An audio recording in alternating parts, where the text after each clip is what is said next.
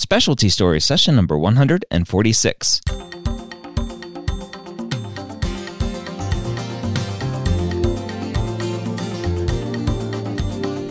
Whether you are a pre med or a medical student, you've answered the calling to become a physician. Soon you'll have to start deciding what type of medicine you'll want to practice. This podcast will tell you the stories of specialists from every field to give you the information to make sure you make the most informed decision possible when it comes to choosing your specialty. Welcome to Specialty Stories. Thank you so much for taking some time to join me and my guest today. I hope you're having a great week, a great day, and I hope you're excited to learn about transplant hepatology. I have Dr. Avash Kalra on the podcast with me, a transplant hepatologist who's been out of training now for seven years. And you're going to learn all about how Dr. Kalra became a transplant hepatologist, what got him interested in transplant hepatology to begin with, and much, much more. Don't forget to stay tuned till the end of the podcast, and I give you some more information about how to find out about transplant hepatology. We start the discussion to find out how Dr. Kalra became interested in transplant hepatology to begin with. I was uh, first interested in transplant hepatology. I think uh, the earliest I can remember was really just in medical school. Um, you know, I think I knew at some point during medical school that I wanted to do gastroenterology, and I hadn't really considered hepatology um, uh, or transplant at all. Uh, there was a, you know, I think and I always say this to students and trainees that so much of our uh, what we end up doing in our careers is shaped just simply by the experiences we have or the people we're exposed to. And it mm-hmm. just so mm-hmm. happened that one of um, one of our uh, professors of family medicine at our medical school had a pancreas transplant um, a few years before I started medical school, and I heard the story. We actually had a podcast of our own back back in those days at our medical school, and we actually had him on our podcast and we talked about it. And I think that was the first time I ever really explored the possibility of transplant. And uh, that kind of led into um, exploring the field of transplant hepatology, where I trained in residency and fellowship. We, it was a major liver transplant program. It was actually at the center that did the first ever successful liver transplant uh, ever. Um, and so I got exposed to kind of that history, and it, it's a pretty cool field because uh, it's pretty new in all of medicine the first success, successful liver transplant was done in 1973. And it wasn't really until the 90s that, with advances in immune suppression, that outcomes for patients with liver transplants improved significantly. And so, you know, you think of the whole history of medicine. You know, the modern era of transplant is, is 30 years old, mm. uh, which is pretty amazing. So uh, it's it's nice to be in a field that's new and growing. Yeah. And and just right off the bat to to clear up any misconceptions, the what what misconception I had, right? I, I read your specialty and I immediately jumped to, oh, transplant surgeon. And you're like, wait, wait, no, no, no. I'm like, oh, wait a minute, no. transplant hepatology. So so you're a medicine trained, GI trained, and and you focus on patients who have had transplants and you're kind of their long-term care provider after a transplant. Uh, so yeah, uh, with a couple caveats that I'll mention. So you're right. Uh, to go into transplant hepatology, that does mean after medical school, a residency in internal medicine, a fellowship in gastroenterology, and then a fellowship in transplant hepatology. Yep. So uh, as I was saying, you know, sometimes the, our patients will will ask me uh, once once I see them before a transplant if I'll be the one doing the surgery, and I'll joke with them that that's the last thing that they want. Um, because uh, that's done by a transplant surgeon, surgeon, excuse me, who does a transplant surgery um, training following general surgery training. So, so yeah, we work very closely, obviously, with the transplant surgeons, but they mm-hmm. are different. Um, and we, as a transplant hepatologist, um, we manage patients with chronic liver disease uh, both before and after transplant. Um, certainly, we see patients with general liver disease issues unrelated to transplant as well. Um, but uh, our specialty certainly focuses on the transplant population. And when you say that you are following them pre-transplant, is that when when a patient is seeing their their general GI doctor and it's like, hey, okay, this isn't going well, you need to get on on the transplant list. Is that when they are referred to you? Yeah. Um, so so there are a number of reasons certainly that that a patient might need a liver transplant, but but that's that's uh, I'd say accurate. So patients who are referred with chronic liver disease um, that is severe or perhaps has developed a complication that we do transplant for, such as, for example, uh, certain liver cancers. So those patients will come to us. Uh, um, we'll be taking care of them uh, during the you know evaluation process while they're on the transplant list, and really every uh, aspect of management re- regarding their liver disease. Um, and then that'll transition certainly after transplant to uh, a different set of issues like managing immune suppression uh, and uh, avoiding or managing any potential post transplant complications. What do you think are some of the biggest misconceptions around transplant hepatology? so I think that just with, with liver disease in general, um, I think probably the most, uh, um, I, I, I, think that there are probably two um, that I'd focus on. One is a misconception that uh, all liver disease is related to alcohol use. Mm. Um, and I know that that's a misconception just because sometimes when I tell a patient that they have cirrhosis, they immediately will say, so cirrhosis again for the listeners is, is uh, you know, uh, advanced fibrosis or scarring in the liver. Um, when they've developed that, uh, sometimes they'll recoil and say, well, I've never had a drop of alcohol. And actually, there are uh, there are dozens of causes of chronic liver disease, but in addition to alcohol, there's viral infections such as hepatitis B and C. Uh, there are um, non alcoholic causes of cirrhosis, such as fatty liver disease. And actually, that fatty liver disease, or what we call non alcoholic fatty liver disease or non alcoholic steatohepatitis, is quickly becoming the number one indication for liver transplant in the United States, mm. um, surpassing even alcohol and hepatitis C. So it uh, um, speaks to kind of a changing um, landscape of what causes liver disease in the first place. And then there are some autoimmune and genetic uh, diseases as well uh, that are less common that we always check for. The second misconception is that um, when you're listed for a liver transplant, um, that there'll somehow be um, an aspect of of waiting time um, while you're on the transplant list. And the the way that transplant works in the United States is that it's a sickest first policy. So there's something called a MELD score, which stands for the Model for End Stage Liver Disease. Uh, and people are listed for transplant based on their MELD score. The higher the number, the worse their liver function, and the higher they are on the list. And so waiting time, as a result, doesn't go into it. And that kind of reflects the uh, the supply demand disparity that is the reality of transplant. Um, so, just to give the listeners some idea, there are roughly six to seven thousand transplants done in the United States every year. Uh, but at any given time, there are over 15,000 patients on the waiting list. So in 2016, um, uh, almost 3,000 patients died while they were on the liver transplant waiting list or were removed for becoming too sick to undergo a transplant. So these patients are sick. Um, they're some of the sickest patients in all of medicine, but waiting time doesn't go into into the um, the calculation for uh, being on the list. Hmm. What traits do you think lead to someone being a good transplant hepatologist? Well, uh, good question. So I think um, you. So there are there are a few. I mean, I think that uh, uh, for people who want to go into transplant hepatology, I think that it's uh, it would would attract people who um, like variety. First of all, um, so wh- when I say variety, I mean kind of variety in clinical scenarios that we we work in. So um, just on any given day, I might round on patients in the hospital in the morning, and then I might go to the endoscopy lab and perform a few procedures, and then I might see patients in the clinic in the afternoon, and those patients are both pre and post transplant. So sort of see the full gamut of um, of scenarios just in in one day. Um, you certainly have to be detail oriented. Uh, it's um, you know it's a it's, it's one of the the more high stakes kinds of um, fields just because you you know these patients like I said are sick and so you have to be willing to and comfortable with dealing with very sick and complicated patients.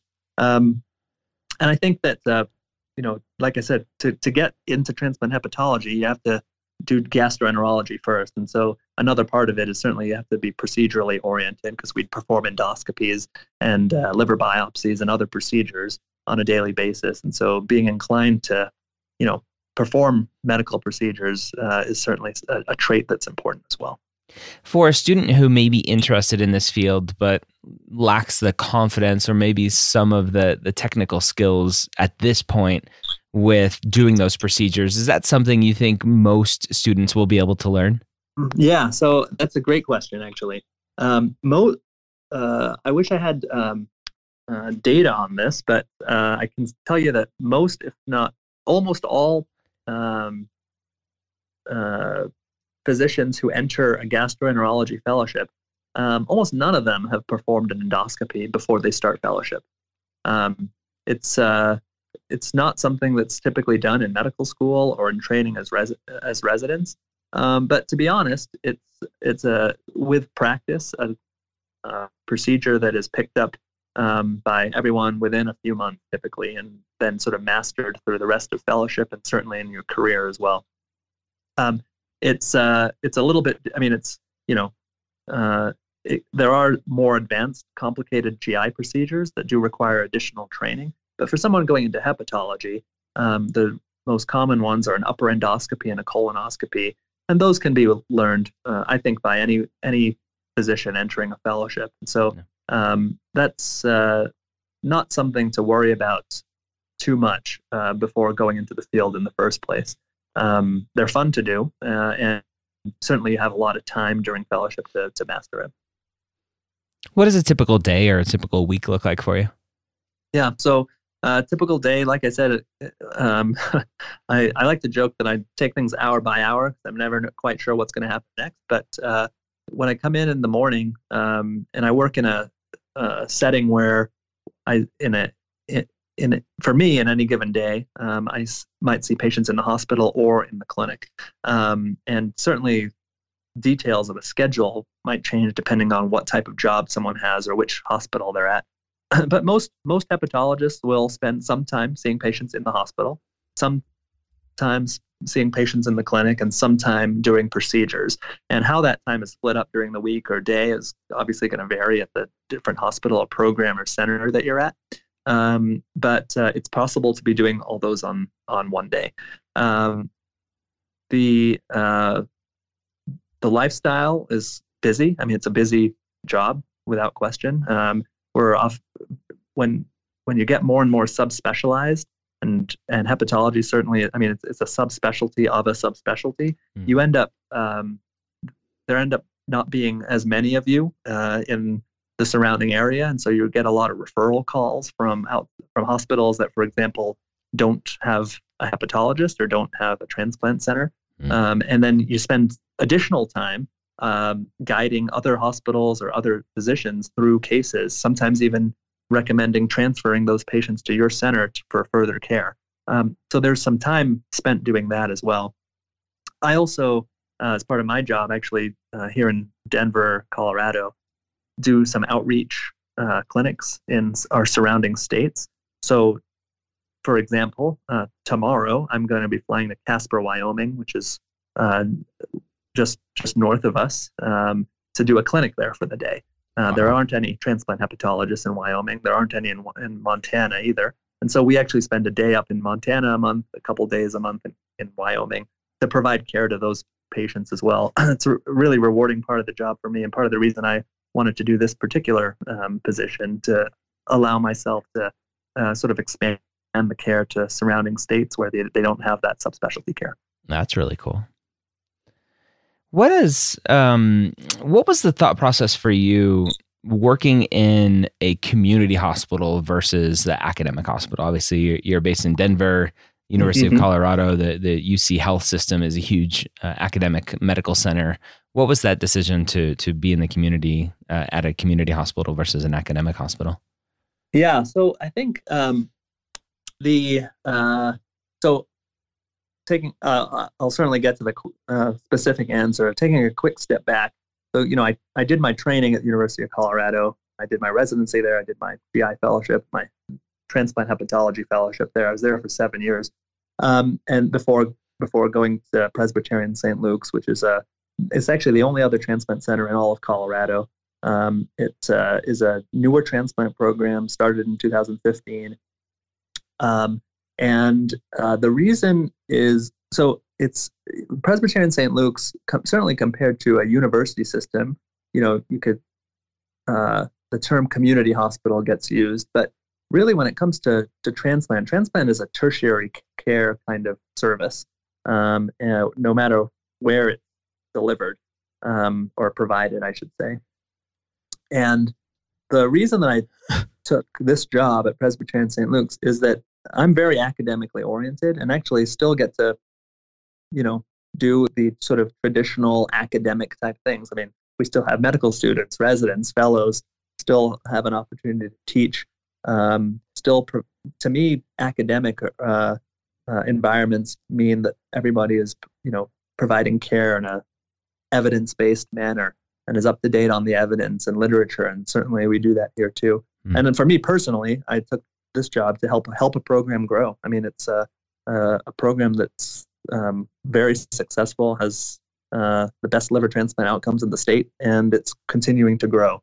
Uh, and it's really rewarding to be able to do that. Awesome. Okay, so you get a little little bit of both there. Sounds like. Mm-hmm. Yeah, yeah. So you mentioned the the training path a little bit. Can you just um, talk about so post medical school what mm-hmm. that training duration and what those steps are to to end up as a transplant hepatologist?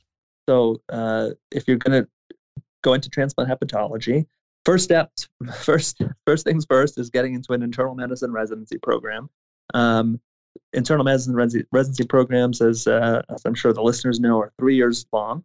Um, now, I will say that kind of like, uh, to add to my comment earlier about how important experiences are.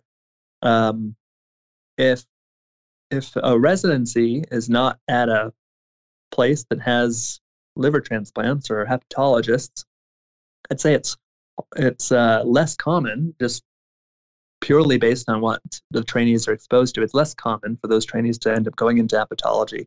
So it's always a good idea to think about, and it's okay not to know, but if if someone does know um, going into residency what they might want to do, then it's always good to think about well do they have that fellowship or do they have those kinds of docs here or, or nearby at least for me to have that exposure to? Um, so again that's three years. Uh, after uh, residency that it would be a gi fellowship for three years. Um, and then uh, a transplant hepatology fellowship is one year. And then uh, once you've completed uh, all of those fellowships then you take the board exam in both gastroenterology and then a separate board exam in transplant hepatology as well so it's a nice short process. That's what you're saying, right? Exactly, exactly. Yeah, um, it's not it's not quick, and you know that's why it, it takes de- it takes dedication. Yeah. Now I will say, like like I said at the beginning of the interview, it's it's it's a fun field to work in. It's uh you know it's a growing field. Transplant's a very exciting um, field because things change a lot, and things change just in the sh- short term. Like I said, the modern era of transplant is only is less than 30 years old, and so um, you know, just just data or experiences that are gathered by liver transplant centers over the course of two or three years could shape the next decade uh, of practice. And it's much much harder to shape things in more established fields. And so uh, it's a long road, but uh, rewarding. And you know, it's even though you're you're in fellowship or, uh, or training for a long time before you get here, um, you're still providing a lot of care, and it's still rewarding. Um, and it's a it's a field of lifelong learning, as as is all of medicine, obviously. Yeah. Now it worries me a little bit. You said it. The more that you kind of niche down in your specialty, the the fewer there are. So, what does call sure. look like for you if there are so few of you? Yeah, so it it it completely depends on on where you end up working. Um, so if uh, um, I would say that just generally speaking, um, most transplant hepatology programs uh, will have anywhere from uh, two to eight or nine hepatologists. Um, average is probably five or six. Uh, we have uh, three at our center, um, and so that means I'm on call a third of the time, um, which uh, again speaks to the um, uh, frequency that I get calls from outside facilities to talk about patients, which is um, uh, an experience I like. But um, to be honest, I don't mind being on call. I mean, I think it's kind of it's nice to provide that service. If I'm on call and I have to come into the hospital, it's usually for something emergent that I can help with. Um, and so, so I certainly don't mind that aspect of it. It's something to consider, though. Um, but I would say that it's uh, it's something that you can um, kind of navigate as you're looking for jobs after a fellowship, because you can directly compare hepatology positions that where you might be on call, you know, uh, 20% of the time or less versus a third of the time or more. And, and you can really directly compare what, what uh, those different uh, programs might be like. Uh, and that can be a decision you can make as you're looking for jobs. Do you feel like you have enough time for life outside of the hospital? I do. Yeah, I do. And, and, and, uh, and that's, that's important. Um, you know, pe- people going into, for anyone going into any field, I think it's important to, to weigh the balance of, uh, of work and life and not and i always say you know they, they should it should be a balance um you know i have a family and uh, i'm you know make sure that i'm home for for dinner um and uh, spend time with my kids. Absolutely. Uh, it's it's important. How competitive is matching into transplant hepatology?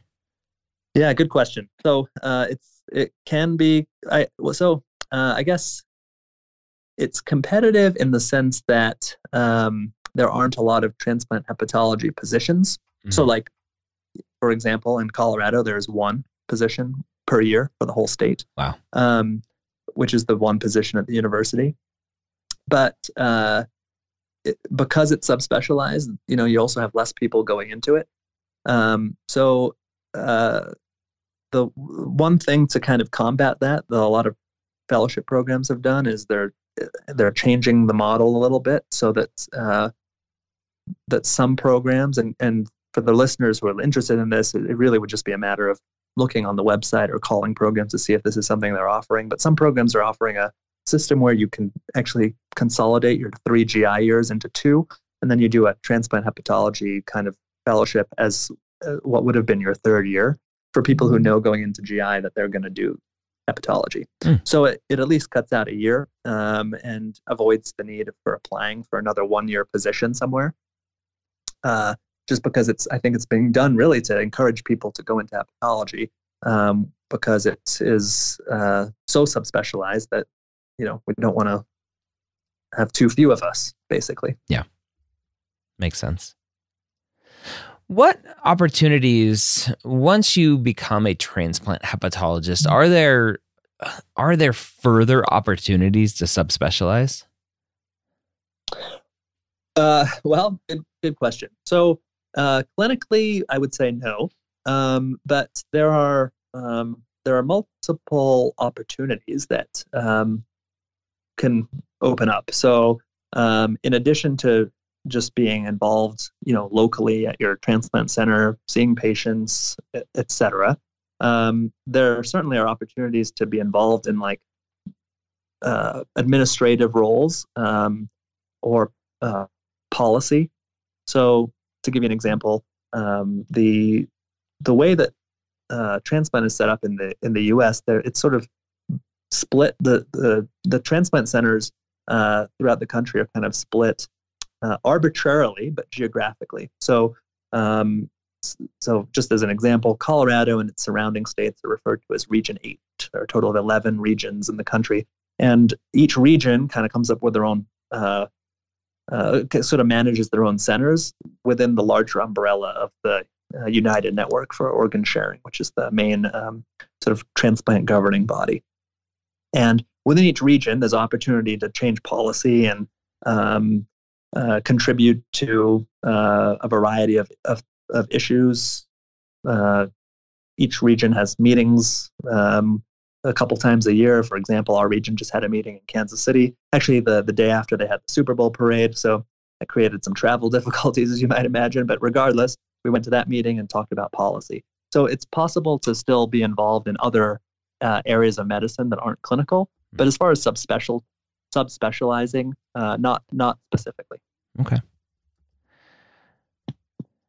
For you where you are uh, currently several mm-hmm. years into working if you could go back and tell yourself something to encourage you a little bit more as you were starting out what would you what would you tell yourself just that, that it's all worth it in the end i mean you know uh, no matter what um, field people go into uh, there are days where you know uh, in residency you're on call for uh, you know overnight or for you know over 24 hours and you're uh, sleep deprived um, and uh, dealing with a complex situation and you're just you're thinking well i still have you know x number of years left of this um, it's it's uh, it's easy and I, th- I think common uh, and i know it's common i mean there's a whole field of literature about the issue of burnout in medicine mm-hmm. um, and it's common to feel it um, and so i think that um, and most and most trainees feel it at some point, uh, and it's it's normal. Uh, but I don't think that at the time during training, you're it's it's normalized. I think it's more normalized now, and there's more of a focus on resident and fellow wellness and issues like that. But I think that if um, if I could go back, I think I'd you know say that uh, it's it's uh, a process that is trying but worth it in the end. I mean, it's one of the most privileged uh, professions in the in the world once you're uh, once you're done. And uh, uh, I don't think that there's um, anything that I can think of that, that's more rewarding than what we as a field do. Uh, of course, I'm extremely biased, but at the same time, um, it, there are some rough moments along the way, and so I think I, you know, just just reflect and uh, say that you know, keeping the long term or big picture in mind is important. Um, and that speaks to the balance that we talked about too. So, you know, there's less time for that work life balance as, as a resident and as a fellow. It's just the reality of, of um, how medical training is. And uh, trying to find the um, uh, time to, you know, focus on the on life outside of work as a trainee is important and i think that trying to do that as much as possible is is uh, something i'd reflect on and go back and try and do more of. What do you wish primary care physicians knew about what you're doing day in and day out as a transplant hepatologist to help help you do your job and help their patients better? So I think um, there's uh, there there's a lot of things probably, but um, I think a couple that I'd highlight is that um, you know uh, patients um, who have, just as an example, um, hepatitis C. Uh, it, you know, I think all of uh, any primary care doc knows now that that sort of er- the era has changed. Uh, it's easy to treat hepatitis C now, or I should say, significantly easier than it was before. Um, there's a lot that goes into the decision to treat um, a patient with decompensated cirrhosis, meaning cirrhosis that has resulted in complications. Uh, and I think that those patients should be referred before before actually starting hepatitis C treatment um, to discuss the appropriateness of timing of of treatment. Um, that's one issue. Uh, another issue is is for patients with alcoholic liver disease, which is still very common. Uh, trying to get those patients into a um, like a some sort of counseling or rehab program or a program where they get screened for alcohol or encouraged sobriety um, is really important even if possible even before they see a, a liver doctor just because um, some of those patients are being considered for transplant and uh, uh, need need some period of sobriety kind of proven before they uh, they get there. Um, and then the the last thing would be um, for you know thinking about fatty liver disease. And that's something that primary care docs see a lot of. It can be kind of picked up as a clue on abnormal liver tests. I think that from time to time, I'll, I might hear a patient tell me that they've they had abnormal liver tests checked by their primary care doc uh, years ago and were told it was abnormal. We're told that maybe they had fatty liver, and they, they don't show up to me years later until they have cirrhosis. And so, kind of thinking about which patients should be uh, seen sooner um, would be a, a thing I would tell primary care docs. Now that said, primary care docs are wonderful. They have a. am uh, not trying to criticize them in any way, um, but those are just a couple small things. Yeah. What do you like the most about your job? Uh, the variety. Again, just just uh, I think the the liver. Um, to me, uh, you know, part part part of my interest in it grew from just liking the pathophysiology of liver disease and the um, uh, the complexities surrounding transplant. But then on a day to day basis, I like it because of the variety, number one. And number two, just the, the people I get to work with um, uh, and taking care of these patients. So it's a multidisciplinary field. I mean, we work with surgeons, dietitians, uh, interventional radiologists, um, and uh, uh psychiatrists, uh, certainly primary care docs and GI docs every day. Sometimes all of those for one patient in a single day. And so having having that multidisciplinary nature uh, of care is important and rewarding. And then, uh, uh, you know, our patient population uh, tends to be, uh, um, like I said, varied and uh, rewarding to take care of. It's it's pretty cool to see a patient after transplant who was sick and on the verge of dying just months prior, and that's something that is humbling and, and rewarding, certainly. What do you like the least? Oh boy, you're really asking tough questions now. No, uh, I don't know. It's a really it's a really great question. Um, I think that um, uh, I, you know, I'll be honest with with with you guys. You know, I, I love my job. I love this field. Um, I, I, I, there's nothing that is coming to mind that I uh, dislike about it. Oh, um, at, at least electronic medical records. Okay, fair enough. fair enough. that that's a that's a common enemy we can all get behind. So so you're right. I mean, you know, I, I wish there were a way where uh, we didn't have to have uh, rely on fax machines every day. You know what I mean? so that's that's fair. Um, but no, it's a rewarding field uh, and certainly something I love. If you had to do it all over again, would you still be a transplant hepatologist? Uh, yeah, I mean, I can't imagine doing it all over again, but but uh, absolutely. I, no, I'm I'm I'm half kidding, but uh, I would uh, I would definitely do it all over again. Do you see any major changes coming to the field that somebody coming up through training should be aware of? Uh, well, um, you know, I think I think the field is going to change uh, certainly. Um, as far as what um, kinds of um, changes is a little little harder to say, to be honest. Um, I think the um, there's been so many advancements in care for patients both before and after transplant that um, you know the field now is is unrecognizable from the field um, 20 years ago. So uh, it will change. Um, it's it's always going to change, but uh, like I'll give you an example. I mean, in medical school, I, I couldn't have imagined telling a patient that we could cure them of their hepatitis C, and here I am now telling patients that. So um, I think one one area that could that could change is you know we currently don't have medications that uh, reverse scarring in patients who have uh, non-alcoholic fatty liver disease. That's something that's probably going to change because there are a lot of clinical trials for med- for interventions or medications. Mm-hmm. Um, there's in fact, several dozen of them ongoing right now. So something hopefully positive will come of those, and we'll have more advancements in care. Any last words of wisdom for the pre med or medical student or even resident listening to this, thinking about transplant hepatology? So I think the the key is trying to um, see as many uh, kinds of. So if someone is thinking about GI and hepatology specifically, uh, the key is trying to see as many um, clinical scenarios as possible. So most uh, of medical training as a medical s- student, certainly like during clinical rotations, for example, uh, is spent in the hospital. Um, and patients in the hospital with chronic liver disease are very sick. Um, some of them don't make it, uh, and it can that can be really uh, sort of trying and uh, from an emotional standpoint. It's it wasn't really until I was a resident and seeing patients in a hepatology clinic that I saw the difference between a patient in clinic and a patient in the hospital. And the goal, obviously, is to you know keep patients out of the hospital.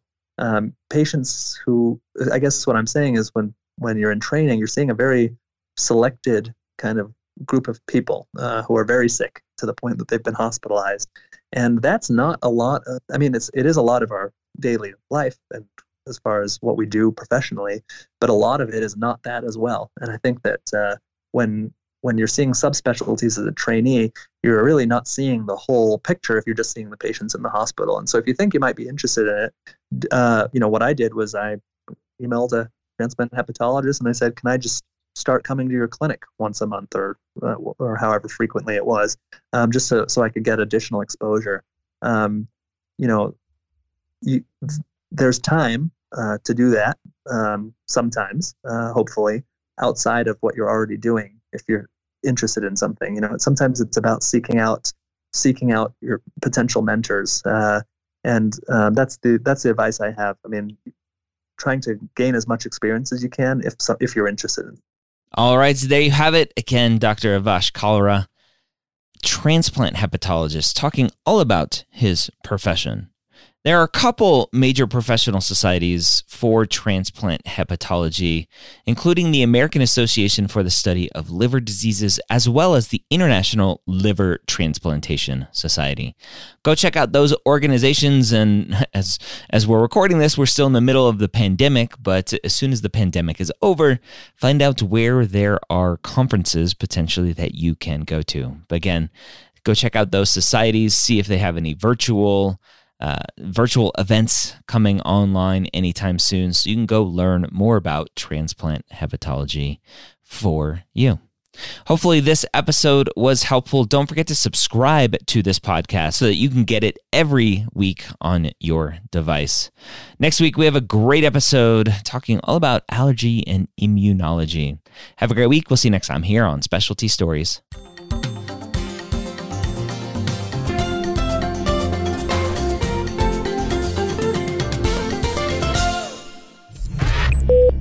This is MedEd Media.